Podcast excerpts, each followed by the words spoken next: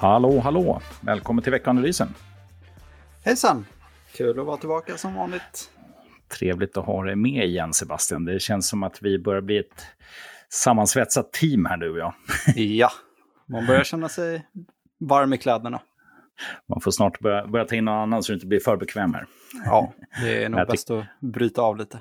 Ja, det funkar bra. Men du, eh, vi kör väl igång direkt. Vi har ju märkt att våra 15 minuter går ju åt. Eh, och jag tänker, eh, förra veckan, något spännande?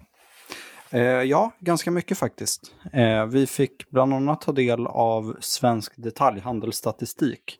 Eh, och den var ju faktiskt katastrofalt dålig. Detaljhandelsförsäljningen sjönk i februari med hela 9,4 procent i reala termer jämfört med februari för ett år sedan. Mm. Eh, och det är ju ja, helt enkelt katastrofsiffror. Ja, du får låta så positivt. Det är katastrof. Nej, det finns saker att vara positiv om lite senare, men just den här siffran det kan jag tyvärr inte linda in. Utan Nej. det var riktigt dåligt. Man kan väl förklara den i alla fall med att svåra jämförelsetal, hög detaljhandel förra året och så vidare. Men ja, det är ett avbrott. Ja, och så framförallt att inflationen är ju högre än 9,4 procent. Ja, eh, så absolut. i nominella termer har ju detaljhandeln ändå växt. Eh, yes. Men i reala termer, eh, som är det man mäter, så ja, då ser det dystert ut. Ja, och det där, det där sista är ju faktiskt en väldigt bra grej. Jag såg någon siffra över fransk matförsäljning och den är ju också, det är ju samma sak där, den dyker ju rakt ner, men gissningsvis så äter ju folk mat liksom. Men ja. I med inflationspåverkande så blir det ju ganska stor eh, på den siffran då. Exakt. Och man håller säkert igen eh, på, på det ena och andra och framförallt är det en annan fördelning av det kanske man köper och så vidare. Ja, man eh, fokuserar ju på det som är viktigast just nu. Mm. Det viktigaste och semesterresor. Ja, exakt. Ja, det verkar faktiskt ändå bokas för fullt, eh, vad jag har sett. Så vi får se hur länge det håller i sig. Yes. Uh, yes, men vi hade andra grejer också förra veckan, lite inflationsmått. Ja, bland annat. Eh, under fredagen fick vi ta del av både preliminära inflationssiffror från eurozonen eh, och eh, den så kallade PCE-inflationen från eh, USA, eh, som är det mått som Fed egentligen kollar mest på.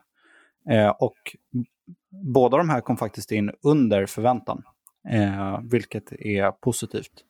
Så Core PCE, eller kärn-PCE i eh, USA, är nu nere på 4,6 procent. Eh, mm. Så även om det går lite långsamt så börjar de ändå komma ner mot och närma sig den nivån som man vill ha eh, om 2 procent. Exakt, och man, man behöver ju inte höja räntor ända tills man är på den nivån, utan så länge man ser att det biter på inflationen så, så har man kommit en lång väg. Exakt. Mm. Så äh, det låter bra. Och sen hade vi eurozonen också, det sa du kanske, att även ja. den var eh, lite även lägre. där så kom eh, den in lägre än väntat. Eh, väntades komma in på 7,1 procent, men kom in på 6,9. Mm. Bra och, att det kommer in lägre, eh, men högt Det ändå. går att jämföra med förra månadens 8,5. Så det är en ganska rejäl förbättring just på huvudsiffran. Då. Eh, kärninflationen kom tyvärr in högre eh, än föregående månad på 5,7 procent, vilket var i linje med förväntningarna. Mm. Låter bra. Och sen hade vi ju, om vi håller oss kort till förra veckan, så hade vi också faktiskt eh, rapport från H&M, alltså Maurits som kom med rapport. Och eh, det var ju ändå en riktig positiv överraskning. Eh, aktien är ju faktiskt på, på någon vecka upp 20 procent och den, den steg ju över 15 procent samma dag. Så det var ju eh, väldigt kul för en aktie som i alla fall länge har varit en riktig folkaktie men som under många år har kämpat med, med dåliga resultat och dålig Absolut. tillväxt.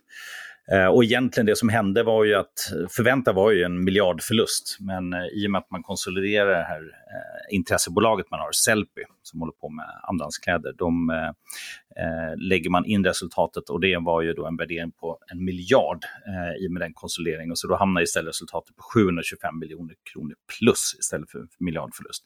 Men eh, det är inte hela förklaringen och jag tror att folk fokuserade mer på det, marknadsaktörer. Och det var ju att eh, lägre kostnadsökningar, bättre bruttomarginal, eh, man ser en liksom, bra trend i eh, onlinehandel eh, och faktiskt så lyfter man nu upp sina prognoser. Man är inte riktigt på det bolaget säger, att man ska nå 10% rörelsemarginal eh, nästa år, men i alla fall närma sig. Och många höjde också sina riktkurser, så vi kan väl hoppas att eh, det är en lite bättre scenario för Hennes Maurits framöver. Ja, eh, och det är också väldigt kul att se att eh, ett svenskt detaljhandelsbolag eh, i H&M storlek går bra trots att den svenska detaljhandeln sviktar. Eh, för yes. det är ju faktiskt så att eh, exponeringen mot svensk detaljhandel eh, för svenska företag är ju relativt liten. Mm. Så är det. Eh, det är ju, I H&M's fall är det ju en del Norden men mycket Europa. Och det, man kan ju oroa sig helt klart med tanke på den omvärlden vi har idag. Men eh, kul att det faktiskt ser ut att bli bättre. Ja. Bra, eh, men du, då slänger vi oss in i den här veckan. Vad händer då? Eh, ska vi inte ta och nämna lite av helgens händelser först kanske? Det kan vi göra. Eh. Vi, vi håller oss till kronologisk ordning. Ja. det låter rimligt. hände ju lite grejer igår faktiskt. Ja, eh, det var ju eh, OPEC som kom ut och annonserade att de ska minska oljeproduktionen. Eh, Saudiarabien var först ut och sa att de skulle minska med 500 000 fat per dag. Eh, och Ryssland matchade det. Eh, Irak sänker med 211 000 eh, och ja, flera andra länder tog efter. Så eh, totalt skulle man då minska produktionen med 1,65 miljoner fat per dag till slutet av 2023. Exakt, och det här är ju då eh, det här OPEC plus-nationerna. Och eh, man kan väl säga att de har ju en eh, bra fördel med att deras marknadsandel har ju snarare stigit. Eh, de har en rätt ska man kalla det, oelastisk efterfrågan. De är liksom, drar de ner produktionen så eh, stiger oljepriset, de tjänar på det i princip. Så ja. Eh, det, och de har gjort det här tidigare. Eh, det gjorde de under eh, förra året också, men eh, det var lite annorlunda då. Då kunde man ju ändå tycka att ekonomin går ner. Nu ökar efterfrågan från Kina och så vidare. Så det, ja, det, det, är ett annorlunda scenario, men det får ju bra effekt på intjäning, självklart. Så... Absolut, och det är ju det de är ute efter. Men eh, det är ju negativt för alla som kämpar med att försöka få ner inflationen när oljepriset stiger. Verkligen. Tufft för, eh, tufft för centralbanker som behöver jobba emot. Eh, om vi kan väl säga, nu har jag inte sett sista händelserna på marknaden, men oljan var väl upp ungefär 7% tidigare idag när jag tittade. Så yes. det, det låter som en ganska rimlig reaktion på ändå en stor förändring skulle jag säga. Absolut. Men sen har vi ju en del andra händelser som är lite geopolitiska. Eh, Saudi går upp med Kina och bygger raffinaderi för 12 miljarder dollar. Ja. Eh, vi har ehm, Kina och Brasilien som eh, ska handla i egna valutor. Vi har eh, Frankrike och Kina som eh, sättlar naturgasaffärer i yuan. Mycket som egentligen har hänt under bara någon vecka. Mm. Och det är väl, kan man ju oroa sig för. ja, här finns det faktiskt fog för oro. för just nu så har vi ju en, en valuta som egentligen används för all den formen av handel och det är ju dollarn. Mm. Eh, och eh, ju mer man börjar handla i exempelvis yuan, eh, desto större möjligheter får ju Kina att eh, ta över dominanta positioner i fler och fler industrier och ja, växa sig starka på många plan.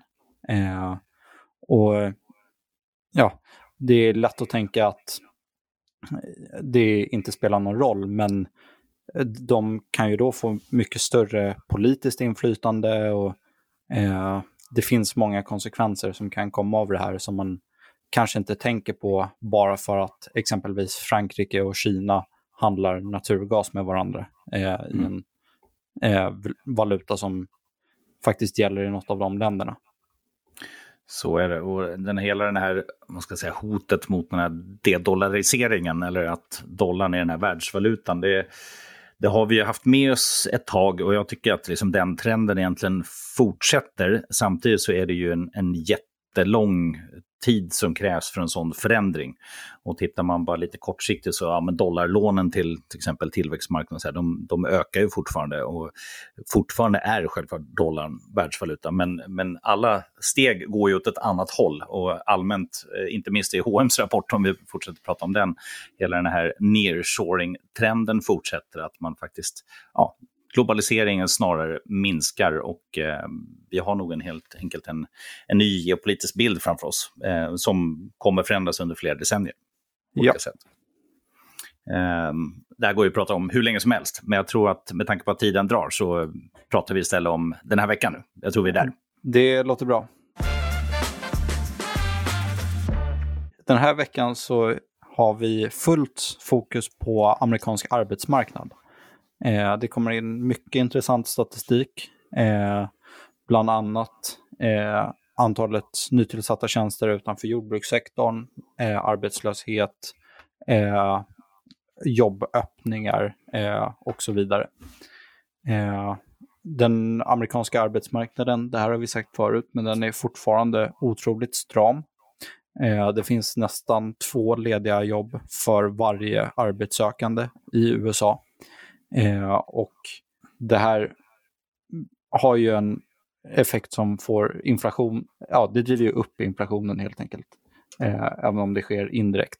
För att eh, arbetstagarna har större möjligheter att löneförhandla, eh, vilket skapar en prispress uppåt. Mm.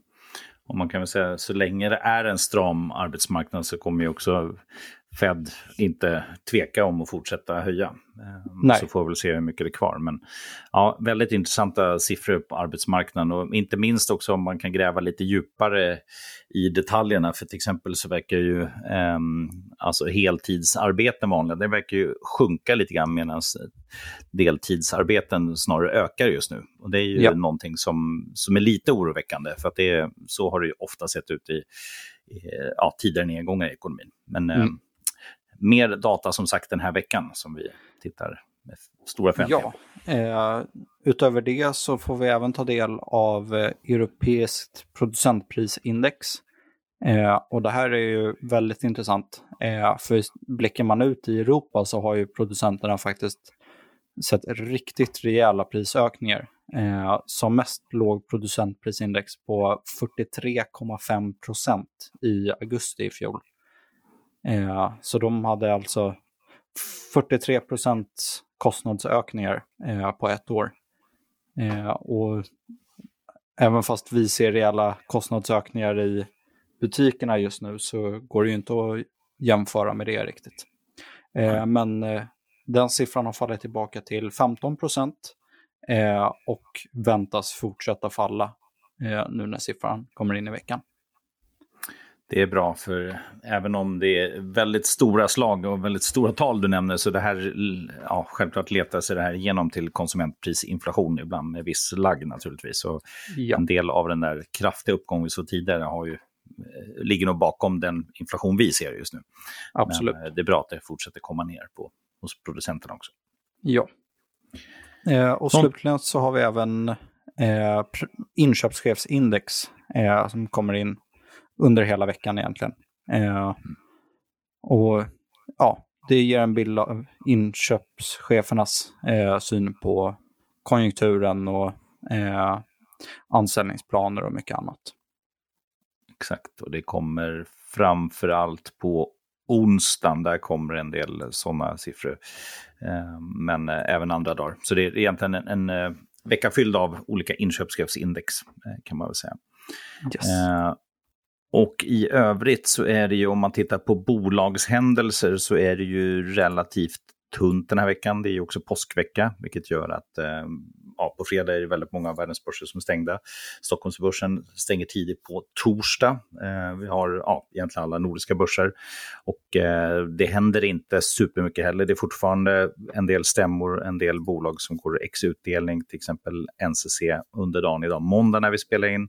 Men det kommer framförallt en del bolag på onsdag som Husqvarna, SEB, Volvo och så vidare. Och sen har vi en rapport av lite större karaktär och det är industrivärden på onsdag, men det brukar inte heller vara någon direkt kioskvältare. Så att, eh, tunt på bolagshändelser, men snart så drar det igång med nya rapporter.